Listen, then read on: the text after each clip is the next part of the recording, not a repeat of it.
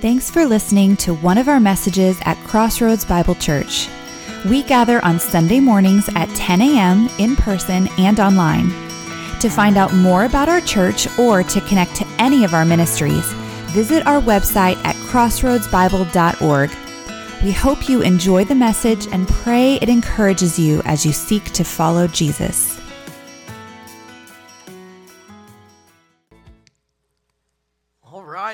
How we doing today? It's good to be here. It really, really is. I was sitting over there doing a little worship goodness, and I just thought I'm, I'm just so joyful to be here with you guys today. Um, we're going to start a new series. It's just a little two week interlude before we get to the Christmas stuff. But before we get there, this is the time I had marked out a year ago to guilt and shame our people into bringing more stuff. I really look forward to this Sunday. Every year, I get to exercise a lot of baggage I have as the son of a Catholic woman. It's fantastic, but I was told this morning that we're doing a great job. Um, and, and we've done so well this week bringing in stuff that I was told not to guilt and shame people. So good luck to my wife this afternoon. It's got to go somewhere, okay? Um, but really, hey, we had a really good week, and people brought a lot of a lot of stuff in for love packs. We don't know what we have quite yet, so if you're online and you're looking at the totals on the intrawebs, they're not accurate. Here's what we're gonna do: we're gonna count everything tomorrow morning because people brought in tons of stuff today. And then tomorrow afternoon, we're going to have a tally. And if there's anything else we need, we're going to post it.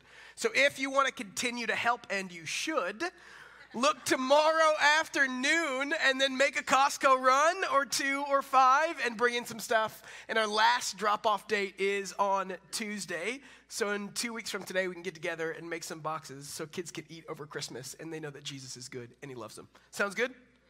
Cool, man. All right, hey, well, before we get going, like every Sunday at CBC, we, we want to come into this place and, and reset our priorities and reset kind of how we're conditioned culturally. We live in a world that is incredibly, incredibly critical. Uh, often stems from a, a sense of either inse- insecurity or pride, one of the two. And, and we come to this place knowing full well that God is here and that God is speaking to us and that God is good. And so that, that challenges the critical culture we bring into this place. And, and what we want to do is set that down for the next few minutes and say, God, how are you forming me? How are you teaching me? How are you showing me your goodness? And so today, like we said last week, we read and listen with highlighters, not Sharpies. We, we, we look for the places that God is speaking to us today.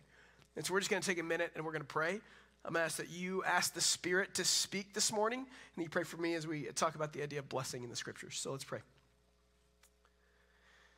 God, I'm thankful to be here with God's people, to remember that there's things bigger than us, that are better than us, that can carry the weight of our worship uh, more than we can. So just may today be a day of worship that we see the goodness of God. That's it.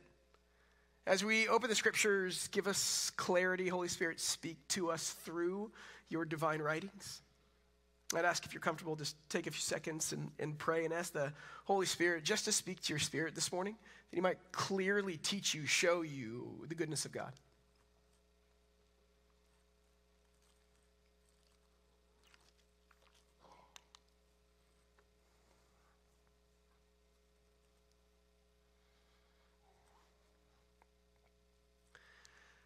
And ask that you pray for me, that God uses the preparation um, just to, to show us more of not a person, but the person of God and, and his bigness and the beauty of his gospel through this theme of, of blessing this morning.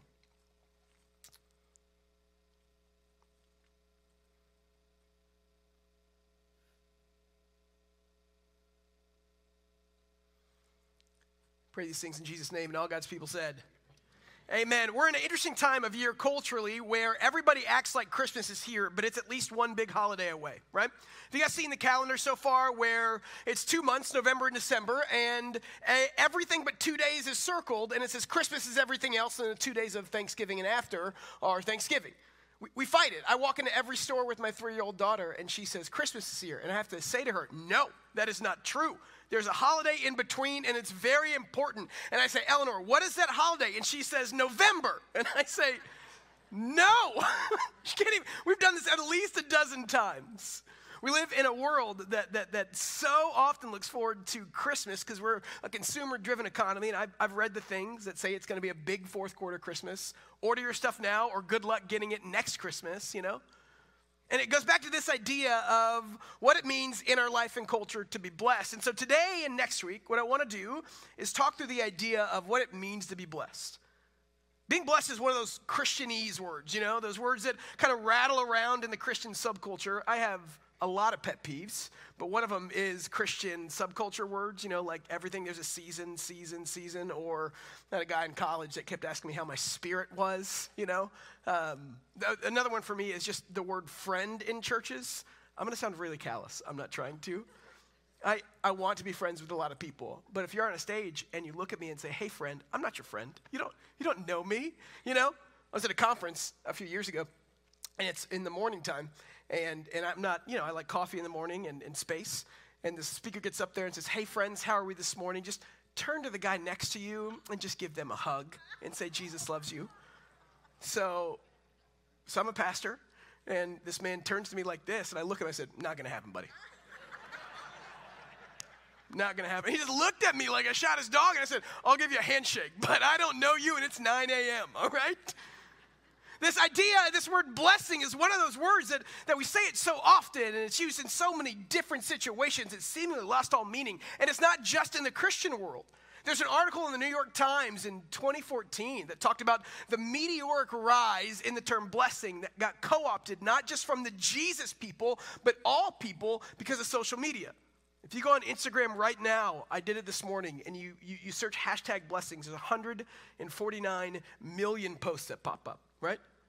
This idea that we live in this world where seemingly blessing is thrown around so often, sometimes it dilutes the definition that God gave it in the first place.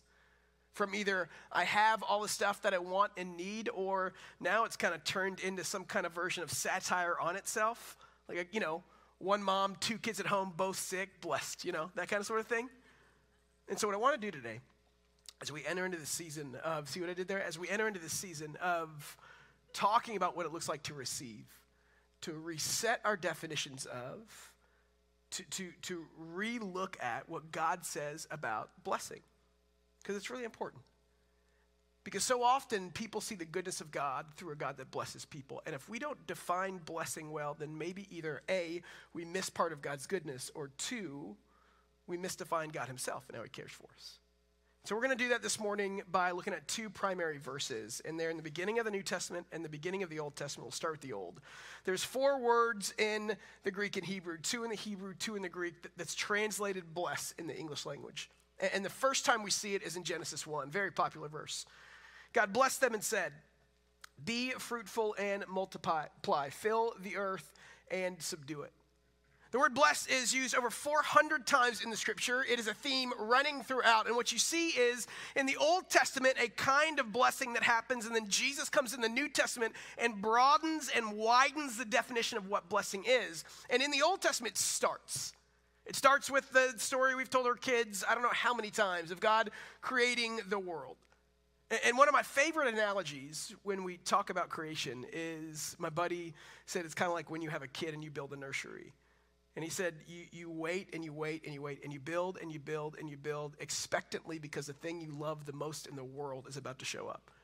And so for five days, God built and he spoke and he built and he spoke and he built and he spoke. And then finally on the sixth day, he said, This thing that I love more than all the other things is going to show up. And he said, He made man and he made woman in his own image, the only thing that was. And he said to them, He blessed them and said, Be fruitful and multiply. You got to ask, what does it mean when it said blessed there?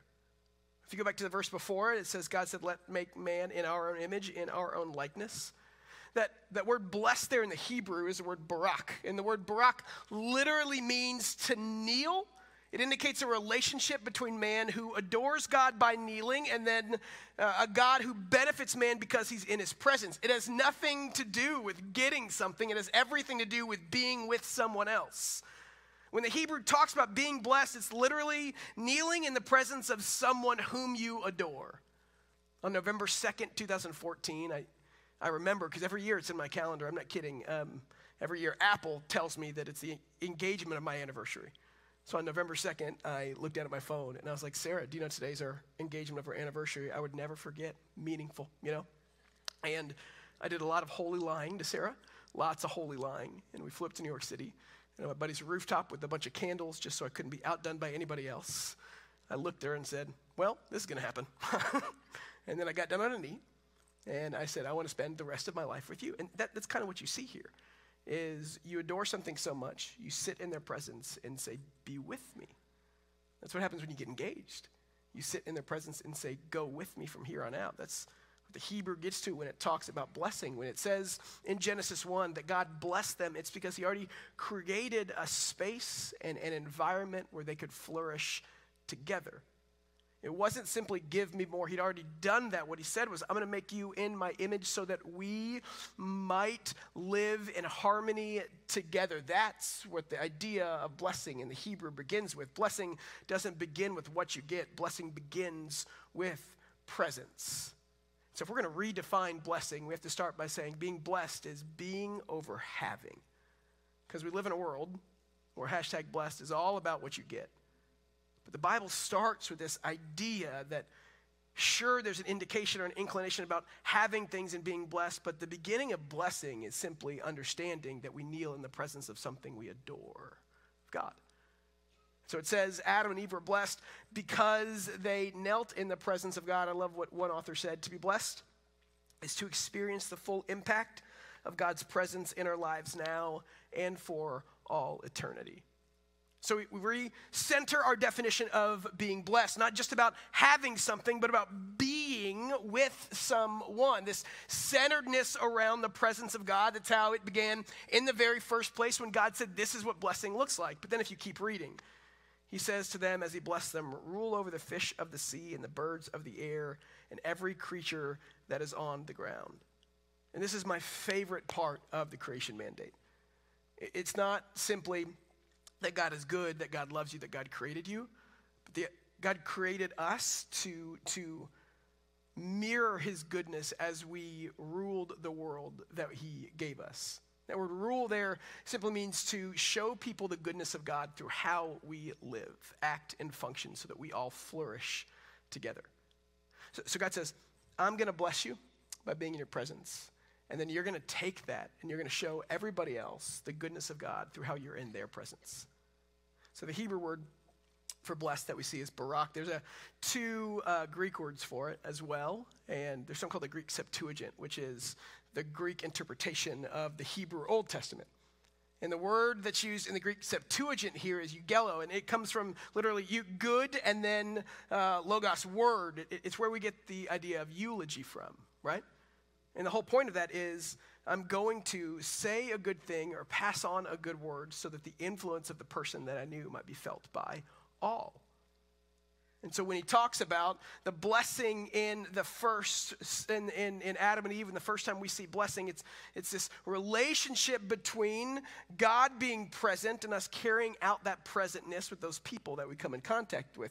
This is what's different about blessing in the scriptures. It's not just about what you get, it's also about how you give it away. Blessing is not just about getting, it's giving over giving. Because blessing was never supposed to culminate on any one person. You know that? The blessing of God is made bigger because it has outlets outside of you. And so, in our culture, in our world, I feel like we've defined blessing. I have something, I have something, I am blessed. The biblical definition of blessing seemingly takes it a step farther and says, I am blessed because God is with me, and that presence funnels out into other places in my world. It's never supposed to culminate on me. The idea of blessing is bigger than me. It's why God created in the first place. It's the overflow of his goodness, of his presence, and of his love under the canvas of creation. It goes forward. True biblical blessing is passed on by the people of God. I read a study that came out this year, and it's from Princeton University, and it basically says that uh, if you don't have kids, you are no less happy when you get older. And I thought, that's four years too late, everybody. Um, uh, they came out and they said literally that, that parents aren't more happy, but it's a deeper level of feeling. He says, quote, I love this. The person that ran the study said, life without children is simply much more stable. no kidding, you know? And, and, the whole point of the article was talking about, you know, should you have kids, should you not? But what it did say was that you might not be happier at the end, but people mostly, healthy parents, have kids because they want to pass on goodness. If, if you have kids because you think it's going to make you a better you, you're going to get six months in and realize, man, this is not working out for me. Having kids is simply the idea that the blessings that God gives us goes outside of us, whether you choose to or not. The biblical idea of blessing can't culminate on one individual or person, but it extends beyond the people and says the point of blessing is to bring the presence of God and the goodness of God to other spaces and places in the world. It starts with Adam. That's how God designed it. So, real quick, I want to take a small sidestep and say this is a really important topic and nuance. Because I think we live in a culture where blessing culminates on the person that is blessed, and we have to fight that because the way that we show people God is good is we pass on the blessings of God as the people of God. I, I, think so often, I sat with somebody last week and they were sitting talking about the question that's hard for everybody is if God is so good, why is there so much bad in this world? And I, and I looked at her and I said, hey, here's the deal. I think, I think we don't have a provision problem. I think we have a distribution problem in this world. I think that God has provided and He cares and He loves us. Because if you believe that we have a provision problem in this world, and God is not good, and God is not big, and God is not able to solve, fix, heal, redeem, restore, if you believe we have a distribution problem, then the problem in the supply chain isn't God, it's us. Let me give you an example, for example. Let's look at hunger. So, for example, most averages would say that, that every single day, it's going to be about 20 ish thousand people that suffer from malnourishment or starve. But at the same time, for the past two decades, the rate of global food production has increased faster than the rate of the global population growth. The world already produces more than one and a half times enough food to feed everyone on this planet. We don't have a production problem, God is good. We have a distribution problem. You guys see what happened with Elon Musk last week? So, one of the directors of the UN World Food Program tweeted at Elon Musk, and he said if I had uh, $6 billion, 2% of your net worth, I could solve hunger this year and you'd save 42 million lives, right? He's saying, We have a problem, we don't have enough. And Elon Musk tweeted back in the same day, and he said, You show me how you're gonna get it done, and I'll give you the money right now, right? They're still waiting on the solution. We don't have a problem with provision, we have a problem with distribution. That's why God said to the church from the beginning of time when it first started created, from Adam to the church now, He said, You are going to be the distribution of my goodness. This is how you rule and reign. This is how you pass on the goodness of God to the people in the world so they might see the goodness of God. When we talk about blessing, we have to define it through the lens of the presence of God that leads to good things that's passed on by the people of God that doesn't culminate on individuals, but calls us up into the greater purpose of God's redemption. That's what it means when we talk about blessing in a biblical sense. One author said, God's good gifts should not satisfy our desire for blessing but rather draw us up into a larger vision of God's good plan for all his people. That's why social justice matters. That's why love packs matters. That's why we do charitable work all around the world. That's why the church is hopefully known for that, because in doing that, people believe that God is good. And in the Old Testament, really, when you look at the Old Testament definition of blessing, we're just picking the first time we see it in both of the Testaments because it's over 400 times it's mentioned, and we're not going to be here all day, right? Um, but, but every time you see it in the Old Testament, there is a tie to blessing and stuff. There's a tie to blessing and material goodness. If you look at the story of Israel, when Israel was blessed, they had more food in the warehouses. When Israel was blessed, they had more power. When Israel was blessed, they had more money. When Israel was blessed, they had more fill in the blank. When Israel was blessed, they had more. And it's a very Old Testament thought to say that blessing is tied to stuff. That's true. God blesses by giving us good, good things. That's who He is, and that's what He does. And so, as we read through the Old Testament, we battle with this idea that kind of comes in line with our idea of blessing that God is good and that blessing leads to good things. And that's true. But we have to look at it and say that blessing is being over having, and it can't culminate in us, it's giving over getting. And then Jesus pops on the scene. And he takes the idea of blessing just one step farther. There's a book called The History of American Prosperity Gospel. Kate Bowler writes it. And she cites a Pew study indicating that 43% of all Christian respondents agree that the faithful receive health and wealth. I think this is kind of where the biblical definition, it's already broken a little bit, but really veers right of the worldly definition of blessing. Is what happens if, and is God still blessing if I don't get what I want or I don't have as much as, fill in the blank? What if blessing isn't tied all the way into material gain? That's what Jesus comes in and says. Because fundamentally, what we're dealing with is the question, most all these conversations, right? Is a question of is God good? And is God good enough for me? And can God provide for me? And if we fall into the trap of defining blessing as stuff, then when we don't have it, God's not good enough. But what Jesus did was he came along and he had a whole new definition of what blessing was. Here's the first time we see it in the New Testament. You know the verse as well. It's in Matthew 5. Blessed are the poor in spirit, for theirs are the kingdom of heaven. Blessed are those who mourn, for they will be comforted. Blessed are the meek, for they will inherit the earth. Blessed are those who hunger and thirst for righteousness, for they will be filled. Blessed are the merciful, for they will be shown mercy. Blessed are the pure in heart, for they will see God. Blessed are the peacemakers, for they will be called children of God. Blessed are those who are persecuted because of righteousness, for theirs is the kingdom of heaven. And we see a new word in the Greek, Makarios here. We see a new word for blessed that goes beyond just happiness. We, we see what Jesus does is he takes this idea in the Old Testament of blessing being getting stuff because God is present in your life, which is good. And he says, but it's more than that. Because when the stuff goes away, you think God does. That's not true. And so he starts to define the idea of blessing here as something that goes beyond the accumulation of or the benefits of having.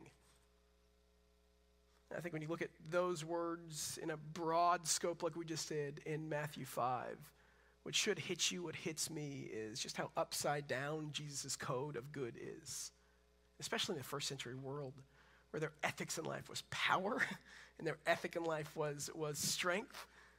To, to sit there and say that those who mourn are going to be comforted and those who are persecuted are actually going to be happier, that is a radical statement that people didn't understand, whether you were Jewish or Roman or Greek. And so he comes along and he says, This idea of blessing that you have isn't a full definition of blessing. And so often, as Americans, we need to remember that because we live in a culture that defines blessing as the accumulation of stuff. But so often across the world, Christians aren't afforded that luxury or liberty. So Jesus is writing to a people that are going to be persecuted. And he says, when that happens, understand that doesn't mean that God's not blessing you anymore. It doesn't mean that God's blessing is going away. So often we get so myopic in our view on what something is because all we see is Highland Village and Flower Mound in the United States and fill in the blank that we miss big picture things. Just in the last year, uh, over 340 million Christians lived in place where they were persecuted. 4,700 were killed for their faith. 4,500 Christian buildings were attacked. And 4,300 believers were detained without trial, arrested, sentenced, or imprisoned. If you're going to broaden your definition of blessing beyond just the material, it's important to realize that God's still with us when the material isn't there. That's what Jesus came to say. It's a good reminder for us living in a culture so steeped in stuff that our definition of blessing, tied to our understanding of God, isn't also tied to the stuff that we might have or might not have. Sometimes it is, but sometimes it's not. And, and you see that in the Old Testament too, right? You see these narratives working through. That word there in the Greek is this long standing belief or happiness because you know who God is, because you live in his presence, not because of what he's done for you right here and right now. And so, like in the Old Testament, you have people that had all the stuff in the world and they were miserable. Solomon's a great example. Most net worth estimators, I don't know how they do this, but they put his net worth today at like $2.1 trillion, richest guy that ever lived. And in one of his books, he said, Nothing's worth it in the world anymore. You have the rich young ruler that came to Jesus in the Gospels, and he says, I have all this stuff. What else do I need to do? And he said, Sell all your stuff. And the guy said, Yeah, I don't know. I really like my stuff. I don't think I can. This idea that even though we have, we're not fully satisfied or with, with, what God has given us. And, and so, blessing is being over having, it's giving over getting, and this is the last one it's satisfied over satiated. And let me parse that out for us a little bit. I think when we use that term, we think that one of the definitions of blessing is to have everything we want and need, especially materially. And so I think we're a culture that lives to be satiated with stuff. I think if you look at just some stats on how much stuff we have, the average American household, this is from the LA Times, has over 300,000 items in it, right? You might say that sounds like a lot, but count your spoons at some point. You know, it's going to add up over time. British research found that the average 10 year old owns 238 toys, but plays with just 12, right? Merry Christmas. Uh, 3.1% of the world's children live in America, but they own 40% of the toys consumed globally. Americans spend 1.2 trillion annually on non-essential goods, goods they don't need. But more than ever before, we're unhappy. Suicide rates are up, and we feel less inclined to feel good about life.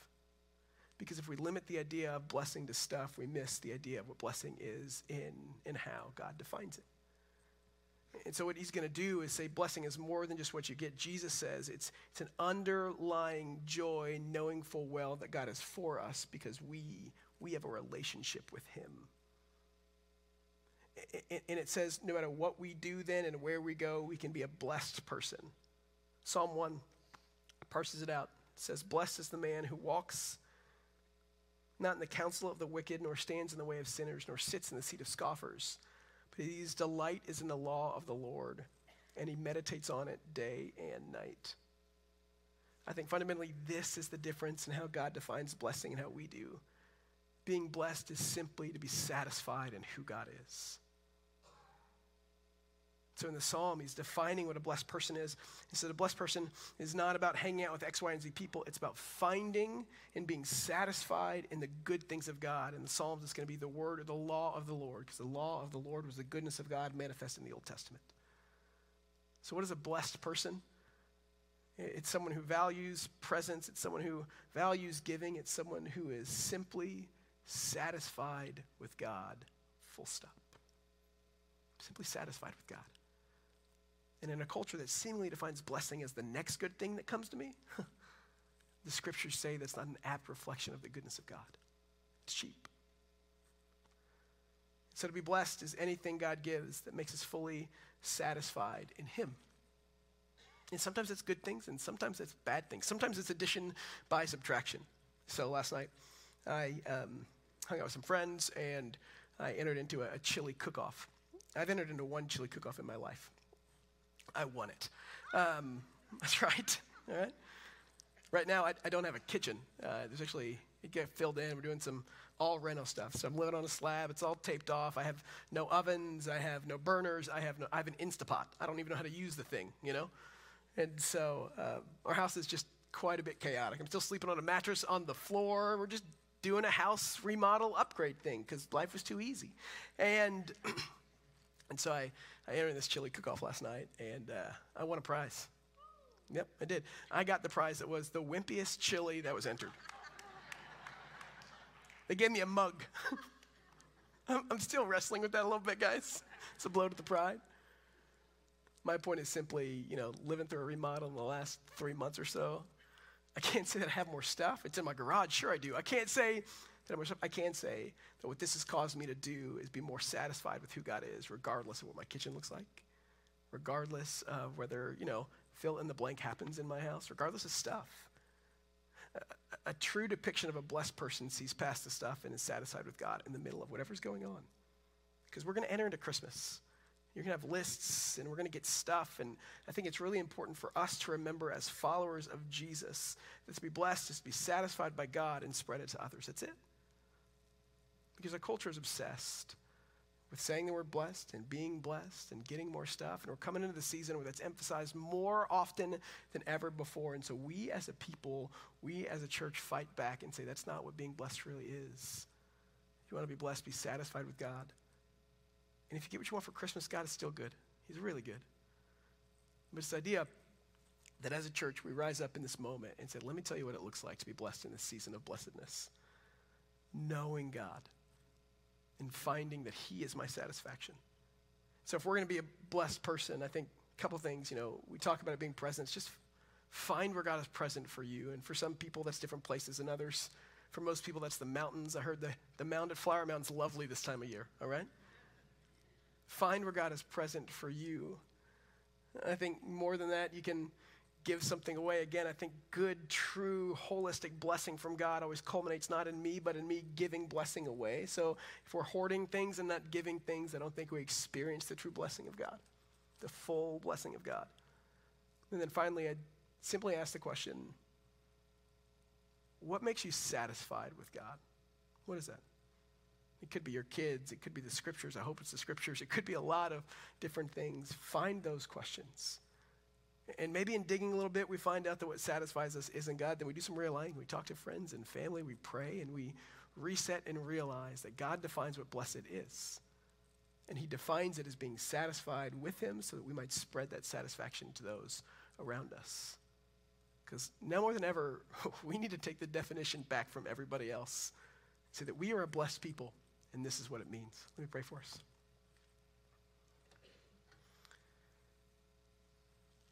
God, you're so good, like we sang. I pray that today we're encouraged because we know that we have been blessed by God. Today we're encouraged because we know that blessing has to do with the presence of God that lead to good things in our life and our ability to give those away to others as God gave to us. And then finally, just an understanding that it leads to this ultimate satisfaction in who you are. So, God, my prayer today is may we be satisfied in you. Do that for us this morning, Spirit.